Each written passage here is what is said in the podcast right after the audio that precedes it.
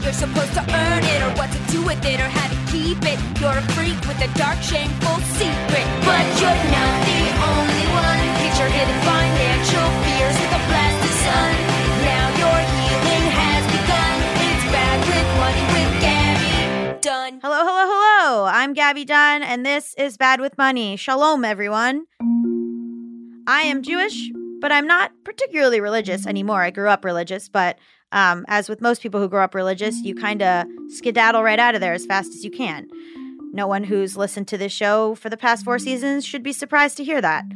But I just want to share that information for our newest members of the Bad with Money family. Let's say you've just started with this season or this episode for some reason. So, dear new listeners, this podcast began as a simple show about personal finance, or me trying to get my shit together so I could get out of debt, figure out how to save for retirement, stop sobbing alone about money every few weeks. You know, gentle, basic stuff. But it became so obvious so quickly that money isn't just a commodity, it's an idea. It's influence. It changes what we value, how we live, how we think about how we should live. It's way more systemic and complicated than just earning more or getting to a quote unquote comfortable life. Money has infiltrated how we assign meaning to what's around us. So, I wanted to do an episode about how money is viewed from the perspectives of two people of faith. One where the absence of money is part of a cultural identity, and another where wealth is viewed as a meaningful part of human life. But first, I want to put out a small disclaimer. These people I'm about to talk to are individuals, so let's fully acknowledge and appreciate that not one person should be beholden to represent an entire community or belief system. These are people sharing their own personal experiences, their perspectives, and their beliefs. End of disclaimer. I know, nuance. It's hard on the internet. So now, let's talk to a Tibetan Buddhist monk. Yeah, for real, he's in the studio. okay, so can you tell my listeners who you are and what you do? My name is Gyaltsen Chopel. I'm Tibetan Buddhist monk. Actually, I was born in Tibet, and when I was three, I escaped because due to Chinese Revolution, came to Tibet. We have fled to India, and mostly I was uh, raised in India, and went to school there. And later on, when I was seventeen, I think I became a monk at the Nechung Monastery in India. Why did you choose to become a monk? Honestly, I didn't choose it. It just, you know, in, in Tibet, what it happened was the uh, economy was that not that good, and most have a, a few childrens. If they if they has a boy, so they try to send to one of the boys send try to send to monastery Mm-hmm. because uh, that will be uh, helpful. Bring back some kind of the uh, Buddha's teaching toward family, and it also help to be a be- better person. And uh, who are you? Um, my name's Toby Rhodes. I'm the secretary of the uh, local Tibetan Buddhist Center, um, where uh, Gyaltsen Chopel lives. I help at the center and do whatever I can to help them. So, okay, so to know a little bit more about you, and like, let's assume my listeners don't know anything, Okay. and, and I also don't know anything, which is true. What does it mean uh, to be a Tibetan monk? What What is like? What does that mean? To become a monk, so you have to take our vows, so you can study and try to help all other too. Even you know my family too, but then also my own relatives. Uh, try to bring all the different you know uh, together, something like that. Sometimes there's a fight in the family, sort of things, you know. And your job would be to like teach and be the Mm, yes, peacemaker, yes. because you are focused Yeah, on your yeah, practice. You are yeah. focused on. So I don't. Even I got a lot of opportunity to become a big, big making money, but I didn't happen. I was in New York uh, since '91. oh, you were in New York. Yeah, uh, I, we have center there. So maybe I didn't. Usually, mm, uh, people say, "Oh, uh, America is a land of opportunity to make money." Mhm. But I was there. Maybe I have hardly worked. Maybe uh, two or three months. That's it. Maybe other uh, person point of view, they will try to make money all the time. Yeah. So I, I didn't did that. So I'm not after money. So So you feel grateful that you're in a practice where you don't have to focus yes. on that all the money, time. on- yeah. Where you can focus on other things, things Yes, that are more important. Yeah. Like what sort of things? Sometimes you can uh, also help to other people, you know, Mhm. through service or uh, they will try. Sometimes they bring up their own problem, try Mhm. to talk with them. Do you focus too on like self betterment or like Not a self betterment. helping others? Yeah, uh, uh, we uh, in Tibetan Buddhism we say uh, we have to achieve enlightenment, which is a Buddhahood, Mhm. and uh, to achieve that without other, you can't do it. The main points to uh, to to achieve the Buddhahood to benefit the other. Even the praise is that you know. So it's not about like Self, the isolating yourself and Yeah, about yourself. yeah, Got it. yeah. So why do you have a temple in LA? Like what do you Oh, do in. LA? Yeah, this is a story. Uh, now I'll bring, back like six year six years back. One of our uh, teacher, and he's a uh, Nechung medium or oracle. Okay. Yeah, he came here uh, in Los Angeles area to do fundraise. We, Okay. all the uh, centers, all the monastery or centers depends on the fund who have uh, received. Yes. So everything So, you yeah, guys do is yeah, donation, yeah, right? Yeah, yeah. Then he give a talk on uh, cause and effect at Mm-hmm. the time uh, on bodhicitta.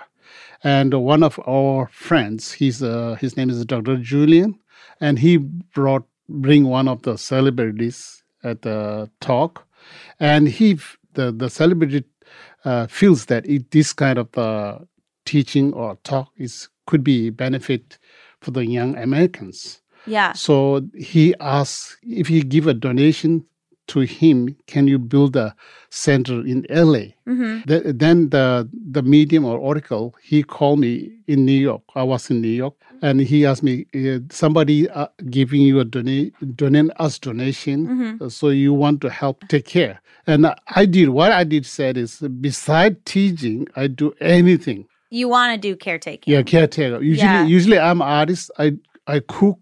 I build. hmm I saw all sort of thing, and I'm a, mostly I'm an artist.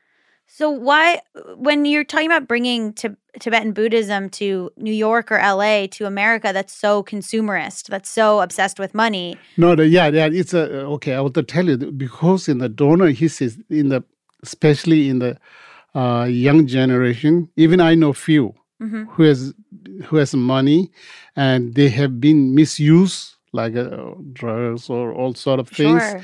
So this is be good way to bring uh, change their uh, life or uh, system or something like that. So in a uh, Buddhist teaching, it's uh, mostly talks about to be a, a humble, hmm not judging other. Even Bud- we call nangba. It's Tibetan words. It means judge self, not others. So that's why it's have to every time when you of course you are not enlightened you have you are raised with anger all Right. the all the poisons there but then you have to analyze that and come it down.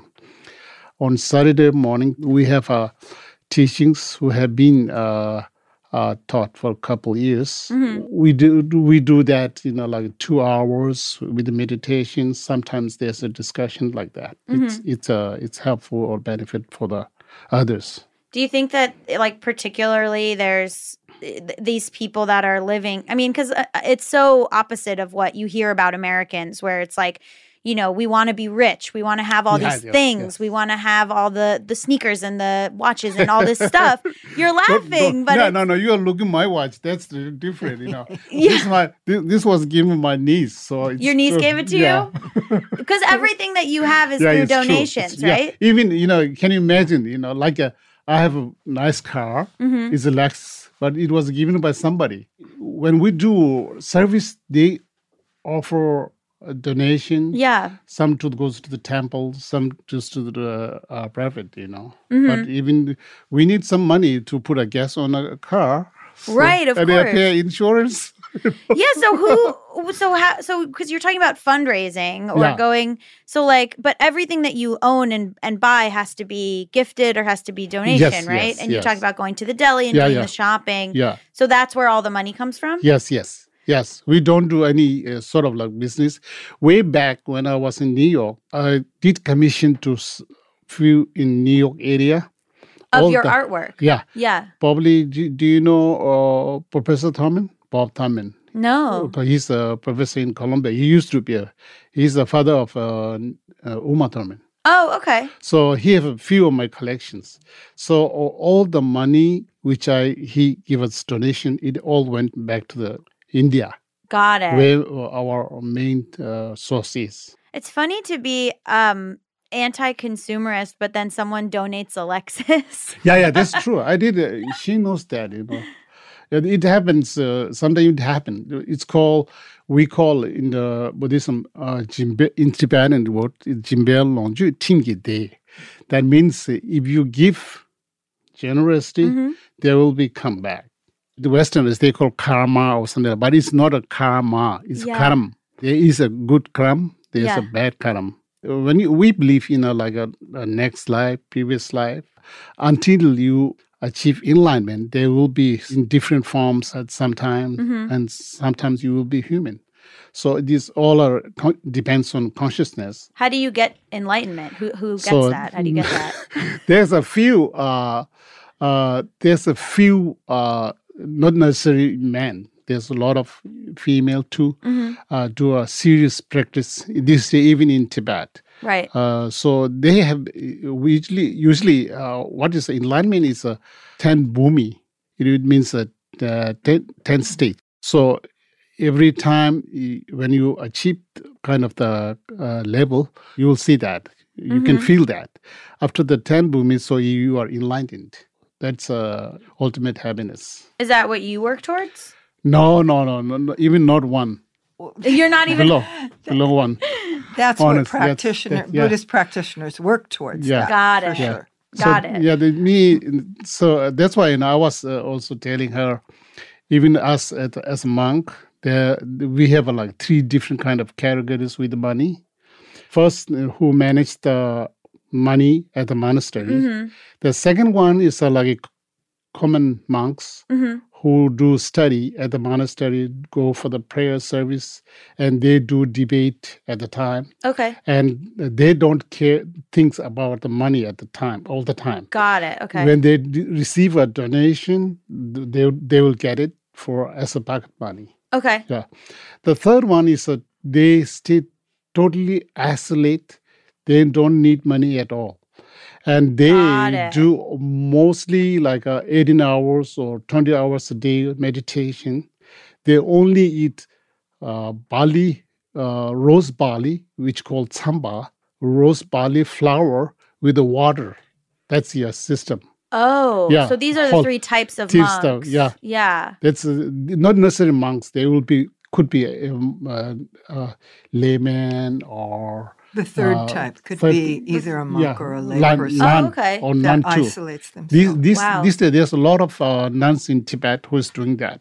Okay. So, and those people don't deal with money at all. No, no, this second and third doesn't deal at money at all. Only the first one. Got it. And you're the first one. Now, I used to be in India. in India, I used to be, uh, you can tell, I used to do shopping. When I go down down Delhi, do what whatever shopping you needed because where we are is not that big uh, Yeah. town. Very, Yeah. very small. So most of the time we have to go down Delhi to uh, get things and Mhm. send transport or sometimes carry with you in the bus. So then uh, whatever you spend, whatever you eat, whatever you or your rent is, you just write hmm and give uh, our teacher next day. At the monasteries, our monastery in India, hmm uh, we have around like 90 monks. Okay. Uh, So we have to provide food. We already have a shelter Right. and uh, all those things, clothing and uh, healthcare. right. So these all provided by uh, monasteries. So those who are in charge, they have to think. So uh, think how to provide that money. hmm So I, at the time when I, I was handling the money at the monastery, I went to see my teacher. Uh, so at that time, the in India bank, in Indian bank, hmm we call the CD. It's a, like fixed deposit. Okay. It's a very good. Uh, it's at that time it was ten percentage Okay. Interest. interest. yeah. So what happened was, uh, then I did ask my teacher how much money we do have at the monastery. We don't know, you know. Right. So he he asked uh, I'm sort of like a you know open mind, or I said because if you have such and such money, so that interest will be covered for the whole year food for the months. Oh. Then next day, then he called me and he give a long list about money, what date, Budget or budget, statements? yes, Yeah. statements, statements. Then he seems like it's it makes sense, you know. Mm-hmm. Then uh, at that time, our uh, monastery have only like eighty thousand US dollar. Okay. Then I say, oh, at least we need a 100,000 Mm-hmm. for the monastery. So from that interest, we can provide the food and everything for the monks. So at that time, we don't. We only get a few donations. Right. And when we built uh, our monastery in uh, in India, uh, my teacher asked donation from His Holiness Dalai Lama. From who? His Holiness Dalai Lama. Oh, he asked from the Dalai Lama. Yeah, he so he gave us donation to build the. oh my uh, God. Yeah, From he- his own donation? yeah his own donation. wow. Yeah, yeah. So that's how uh, it started. Then later on, through one of our friend, uh, they give us a, a quarter million dollars donations. Whoa. But this all sent to India. wow. So you have kind of like a business mind, like a man. No, I- you can say that. I'm a monk, but still, my mind is totally, you know, different. Not in a bad ways. So what are you doing like now on a day to day? Because I think people have the misconception of that every monk is the third type. That every No, monk no, is no, just it's not- not- meditating not twenty hours a day and Um, eating flour. The the, the good the, the maybe like I think uh, the best one is the third type, which is like a very that you can ask how how far you from the enlightenment. Right. Yeah, that is the you can ask. Maybe they can tell, but mostly they don't tell it. So how Oh, they're is. humble. Yeah, that's uh, that's uh, it is. Oh. They won't tell it. Even it's uh, not allowed to tell. Yeah. Oh, I've if they have seen something Yeah. because they can see something, not like a ghost or anything. Right. But enlightened beings. So, but uh, so they're. I mean, they're on another level. Yeah, Let's- another level. Another level. And so, what are you doing on every day on a day, like an average day? Uh, average day, I do meditation morning, then do breakfast, then Mm-hmm. sometimes because I am a diabetic, so I need a lot of walk, oh, so sort of thing, and then taking care about the center. And that's. But there is there like um nobility in that too, because they the center can't run unless they have the, the people that are doing the shopping, that are doing the money stuff. It's ru- still it's running. It's uh, still we are in a, a donation basis. Mm-hmm. Like uh, years back, we I got a call uh, at the center. Uh, somebody say, "Oh, this is Tibetan Buddhist Center." I say, "Yes," because it was in the website. Then he said, "Oh, uh, some somebody give, gonna give you a hundred thousand. Okay. You know, these times they, you can get a lot of uh, prank calls or Right. So you're like, okay, who? Yeah, what do you mean yeah. somebody's Yeah, going to give We- me a we don't know nothing. we don't know nothing at all. Uh, he called me at the at the Starbucks somewhere uh, Okay. at the Santa Monica, so he handed me the hundred thousand check. So, At a Starbucks. yeah, Starbucks. okay. I, I signed. The first thing he asked, "Are you uh, against uh, gay community?" I said, "No, no, we don't have. Uh, be- even in our community, there's gay and lesbian, Oh, all that's those lovely. things. There's we don't have any problem with that. It doesn't say in a in a text at all. Right. Then he was really happy, and he says his partner, he's passed away. Oh. So he want to give the, this donation to Tibetan Buddhist Center. In honor of his partner. Yeah, yeah. Wow. So then I say, oh, thank you. And so I, we tried to contact with him. He don't want anything at all. Wow. So I just signed there. We got a check like that. It just it happened, you know. But still, we have to think long run. Uh, think uh, what will happen if it doesn't succeed, you know. It could- Right. yeah. What will you do if Yeah, you don't that- get yeah. I think people have this idea that you're you're just not dealing with money at all. No, no, no, no. But that's not true. Yeah, it's not like that. That's why I'm saying I'm in the first category. Yeah. Who who, deal with the money. It's uh, You're making it possible for the others to do what they do. Without money, you can't do anything. You can't move at all. Right. So that's why it's a third category. They don't need to deal with money. Right. So I'm the with the first one doing everything, Mhm. and but it has to be a, a, a satisfaction there. He's talking about inner satisfaction. Yeah, Yeah, what do you mean? you know, you don't be greedy. What I mean, Yeah.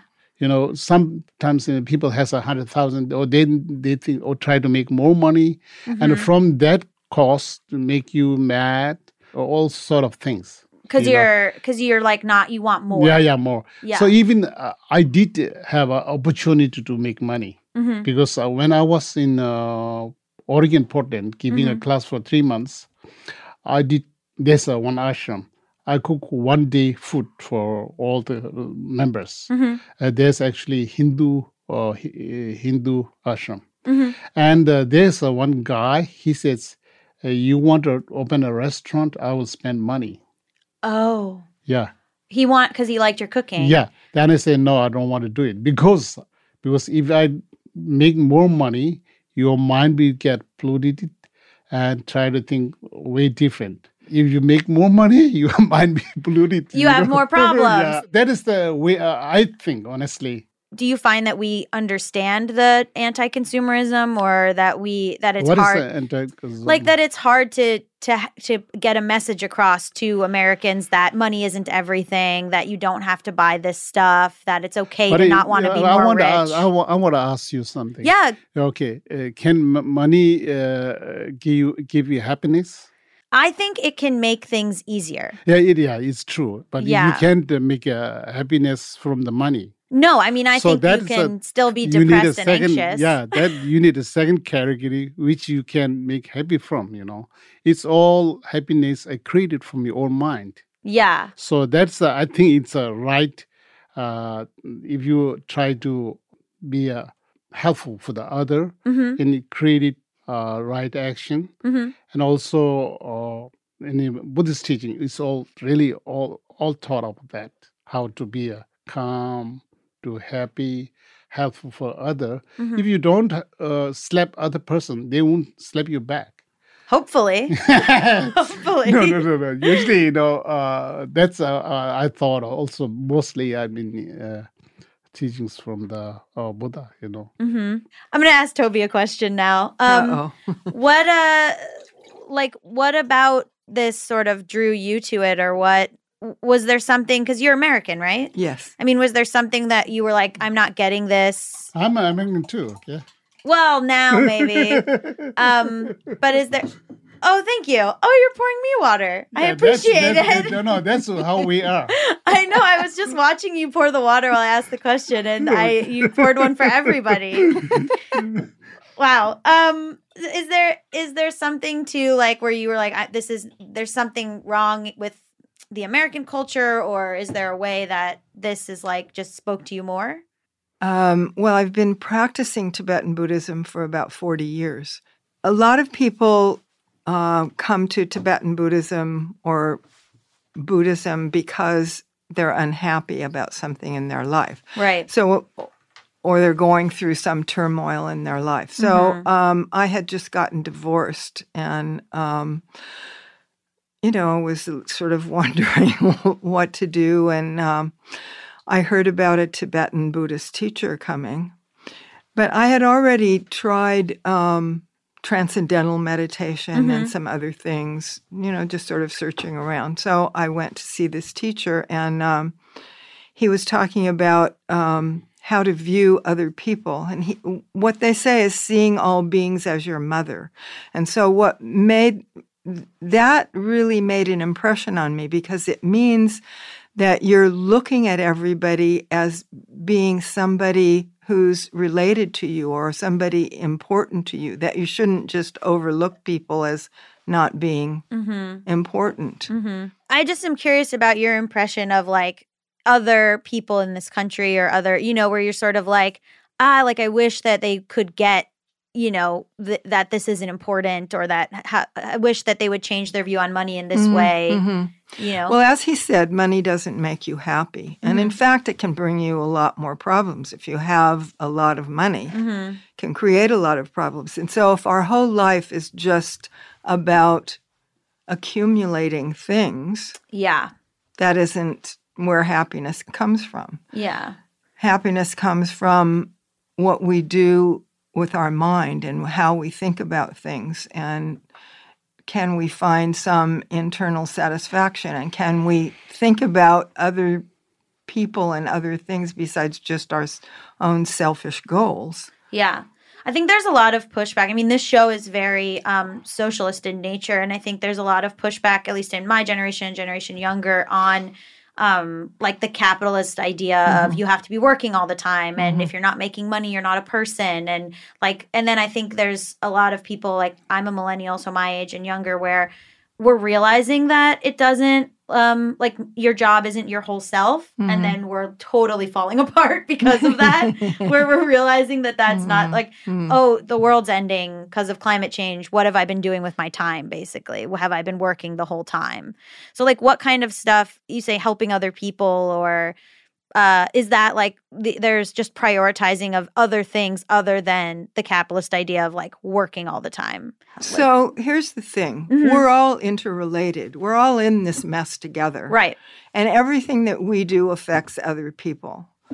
So that interrelationship, um, whatever we do, affects everybody else. And if we help other people to be better and happier, Mhm. then that affects us. That makes us happier. right If we think we just have to get everything for ourselves and nobody, and otherwise we won't have anything, right then you're isolating yourself and you're setting up something that's not going to make you happy.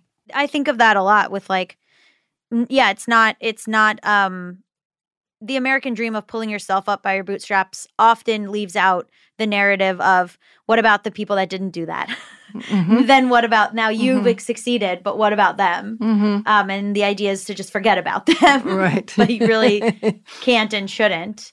no, um, because that we all affect each other. Mhm.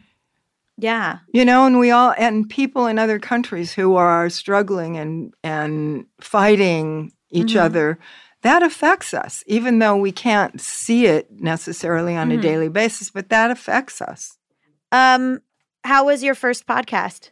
Oh, it was great. I, honestly, I I didn't know about podcasts, but still, I have uh, apps here, but I never use it at all. It came with uh with uh, I think iPhone or something. Oh, you have your podcast Yeah, app. but I never use it at all. Most of it could just come. Well, there'll be one podcast on it now. Okay. It'll be the one that you're on. Thank you so much. Thank you very much. Wow. So that was not what I expected.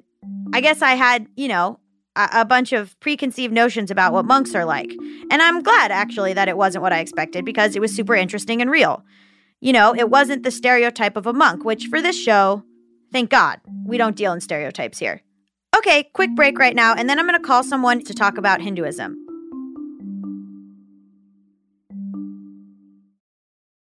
And we're back. We're talking to people about kind of how their religious beliefs and cultural traditions intersect with how they think about money and specifically wealth. So now I'm going to call a professor of religious studies and ask her how she sees the relationship between money and Hindu beliefs.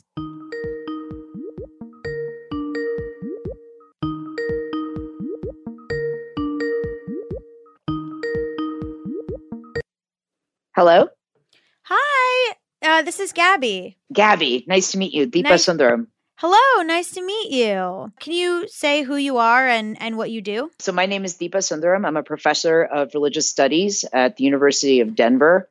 So, where are you right now?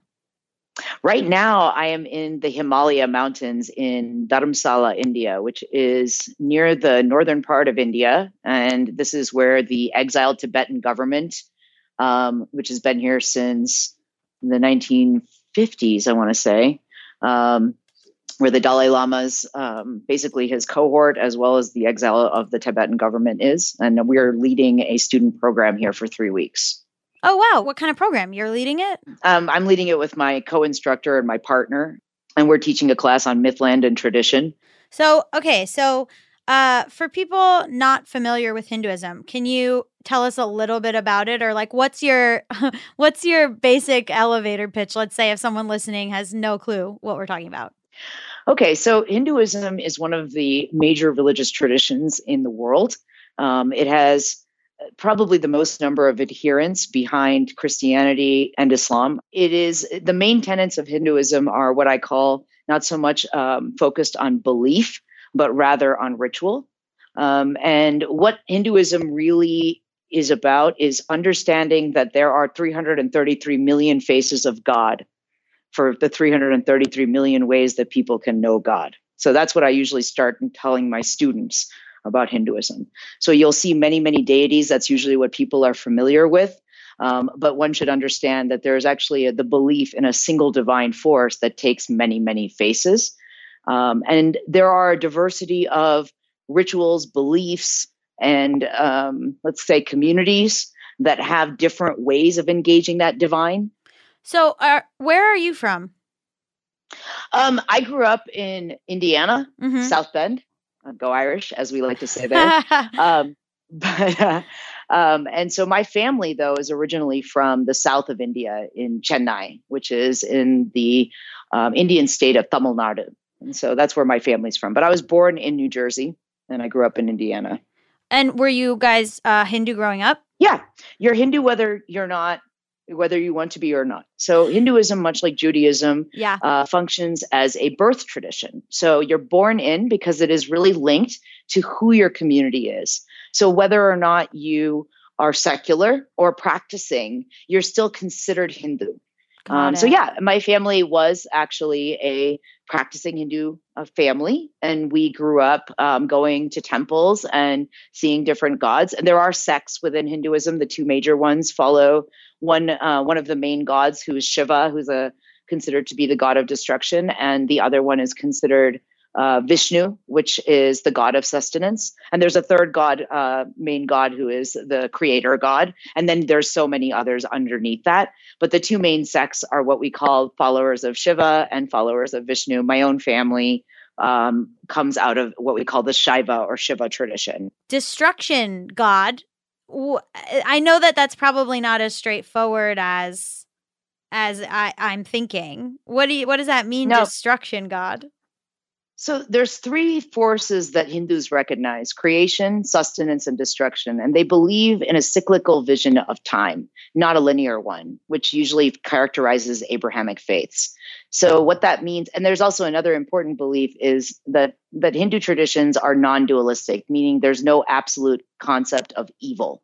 Oh. So so the way it works is that the world itself goes through four stages or four ages you can say and that it begins much like imagine a um, a baby being born and being perfect Mhm. and then over time it grows up but it becomes less perfect as it becomes polluted by the world and material forces and then eventually as it grows up it eventually starts to deteriorate just like we all do sadly Mhm. sorry to be depressing right? and then we eventually die, right? But their belief is that that particular process repeats over and over and over and starts at the microcosms of life and also applies to the universe. So for that, they have divinized those those particular um, forces, right? So first we're created, then we're sustained, and then we are taken back to our source, and the whole process begins again. So Shiva, though we call him the god of destruction, the name Shiva means auspiciousness, and he's often linked to creation as well, because without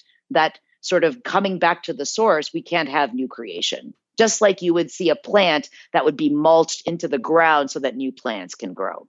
Got it. I figured it was something like that.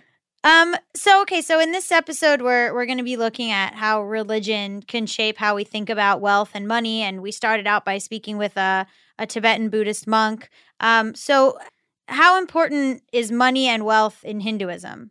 Well, it's very important because we also have four main goals that most Hindus adhere to when you um, sort of are initiated into the tradition. They have a ceremony that's similar to a bat mitzvah in the Jewish tradition around the age of 11 or 12, um, where you sort of like become a part of the tradition. And at that point, you also agree to adhere to four main sort of goals.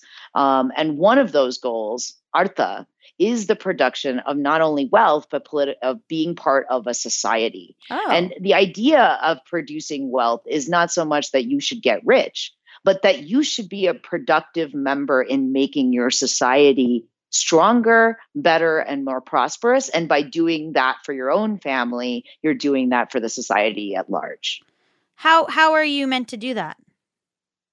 So there are a lot of different ways, um, right? So you are your job is to get educated, right? So you should get educated in in a profession that is appropriate to you. Now, in the old I don't like to say the old days, but in the sort of beginnings of the tradition, this a lot of this was linked to what we call caste or a sort of like community-based class system Mhm. in which people were sort of like born into particular professions. We have similar ideas here, even.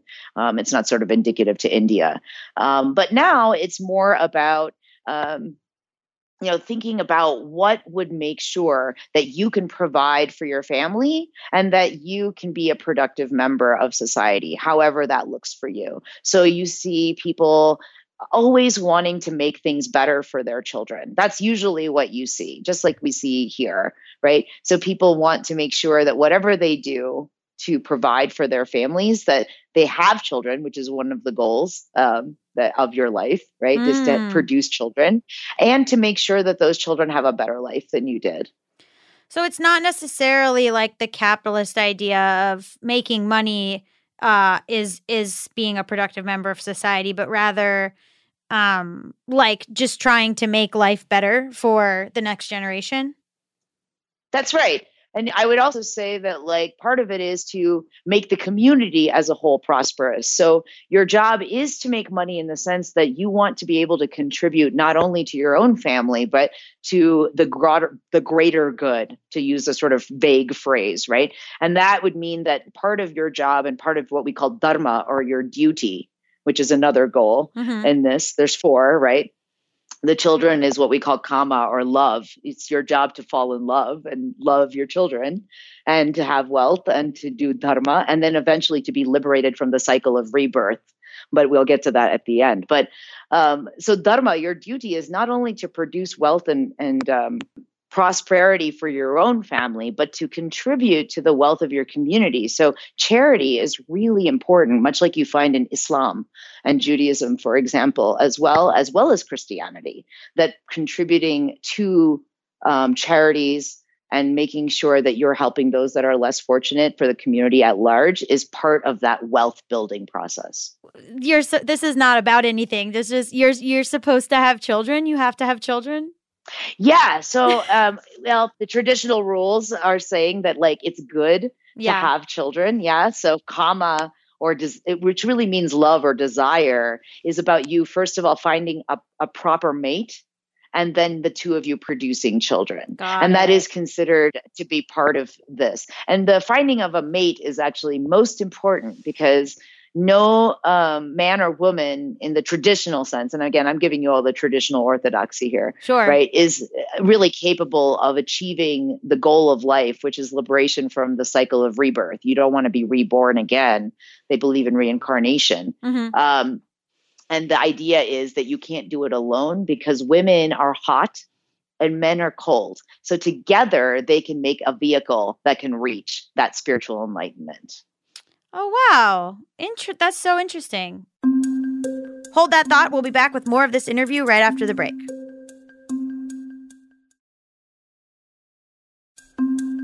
And we're back. Does it matter how you gain your wealth or how you spend your money? I know you said you're supposed to go to charity, you're supposed to have children. Um, do do your actions affect how your money is viewed if you have it?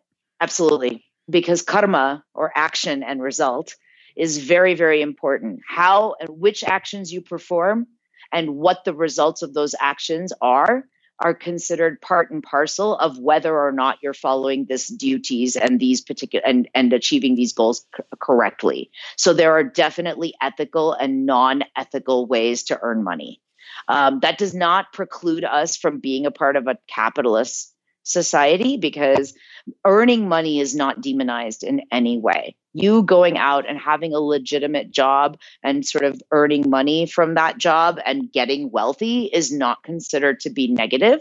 However, you will see people say, like what they usually do is once you've earned enough money and you've been able to be successful, um, at a certain age, you'll often meet people who start to try to give that money away um, in the traditional sense. Like, and again, I'm speaking about orthodoxy here. The idea is you gain money and you can gain it through legitimate means. So, for example, if you were a criminal, let's pretend that you were a thief and you stole your money, Mhm. that would not be considered to be a legitimate practice of earning money. So, the ends don't justify the means.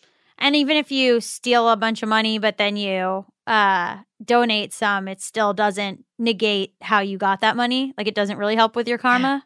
That's an excellent question. Um, so it would that that becomes a complicated question that people will disagree. If you donate all your money after you stole it, um, certainly that would mitigate some of the negativity of stealing it, but it would still be that initial act of karma that you would have to pay for at some point. So how does the how does this change when you look at modern Hinduism? So my research is mostly looking at digital culture, and I also look at the economics of digital culture in terms of how it has changed modern Hinduism. So that's um, one of the things that I, I, look at a lot of um, economics journals, which which is really interesting to me. Um, so one of the things that's changed is that modern India has been focused on developing, and this is really political. I'm not talking about the religion. Modern India has been focused on developing the nation mm-hmm. and also being a part of a global economy, right? So you have a billion people just like we do in China. And these are people that are very enterprising. There's a lovely book that I would recommend by a woman named Lilly Irani that just came out called Chasing Innovation, which is talking about how individual Indians become entrepreneurs mm-hmm. and how entrepreneurial culture is now a part of modern India. But it's not just that.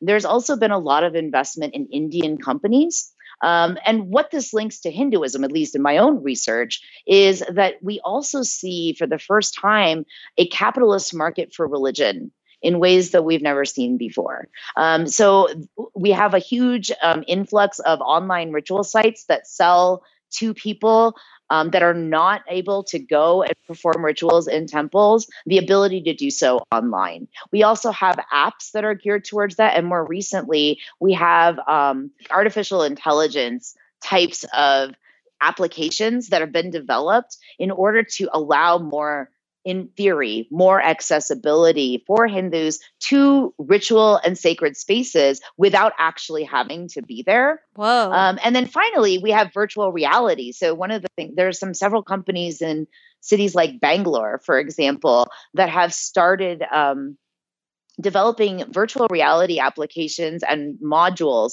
for people who are like say infirm or maybe outside of india cannot reach india um, and being able to sort of experience a religious ritual without actually being there by putting on like virtual reality goggles. Wow. And so these kinds of applications are really neat, right? Like, because they're all like sort of like focused on accessibility in theory and sort of trying to bring together a transnational diasporic community um, back to the land of India.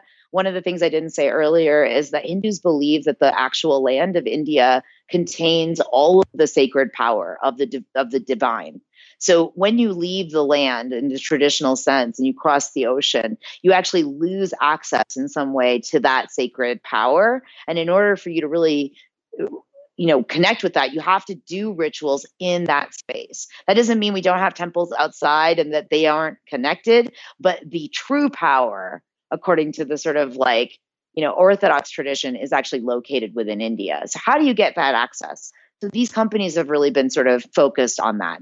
They are not altruistic organizations. These are these aren't you know they're not just sort of focused on you know helping people necessarily, but they are also focused on making money. And to that end, the Indian government, as well as many of the state governments within India, have poured lots and lots of money into investing in these types of technologies. And the other angle here is also social media growth in India. So, Instagram, Twitter, and Facebook have also become platforms for people to engage in religious rituals. And these platforms, as we know, are run by corporations yeah. that are not altruistically trying to connect people, but rather words like like and share are actually economic terms. So, we want people to make those connections so that corporations have a network through which they can market their products. Yeah, I mean, it is interesting because it's, you know, the religion is kind of this thing that's supposed to stay away from technology or away like we have this very old school idea of it and then and then yet like you know we are in a modern age and so you're kind of monetizing this thing that is is maybe not meant to be monetized. Yeah it's an interesting thing. I think that because the Hinduism has never had a problem with the idea of making money and the idea of media representation of images of deities. So that's mm-hmm. always been part and parcel of the tradition. But now we have a different sort of vision of this, of where it dovetails with um, a capitalist model yeah, no, totally. I mean that it's interesting how, you know, to speak to both the the old old ways and new ways and the ways in which all of this stuff mixes with like traditional Hindu beliefs. Thank you so much, Dheepa. I really appreciate it. No, this was great. Thank you for giving me an opportunity to talk about this. Thank you for doing it. Bye. Okay. Bye. Like with the Tibetan Buddhist monk, even when money is supposed to be nowhere, its effects or absence feel like it's everywhere, at least to me, and probably to most people. Really, really fascinating stuff, and also really weird to think about. You know, I said in the beginning of this episode that we're going to talk with two individuals and we should not assume their perspectives represent an entire community or belief system. But it does make me think about my beliefs. I wonder if I'm unable to not see money everywhere. Like, maybe that's my perspective. If, and that's a big if, money had no influence somewhere in some aspect of life, would I even be able to see it or would I just keep tying it to money somehow? I don't know. I don't know. If you're living in this world, life comes with a price tag. Money may not buy happiness, quote unquote, but it does buy something close to it and it gives you the time to focus on happiness. A lot of times, people who say money can't buy happiness, it's like, yeah, but there's a difference between crying in a broken down Honda Civic and crying in a Maserati. And uh, a lot of people would rather be crying in a Maserati. Is that a belief system? Thanks for listening to Bad with Money. If you like the show, please rate and review us, and make sure you're subscribed on Stitcher or wherever you find your podcasts. The show is produced by Tamika Weatherspoon. Our audio engineers are Brendan Burns and Justin Asher. Our audio is edited by Andy Christens, and our supervising producer is Josephine Martirana. Our executive producer is Chris Bannon. Original music is composed by Zach Sherwin, Mike Kaplan, and Jack Dolgen. Our theme song is performed by Sam Barbera. Bad with Money is a production of Stitcher. I'm Gaby Dunn, and I'll see you next week. I've also never even sat in a Maserati, smiling or crying, by the way. So if someone has a Maserati they want to let me cry in, please get at me on Twitter at Gaby Dunn.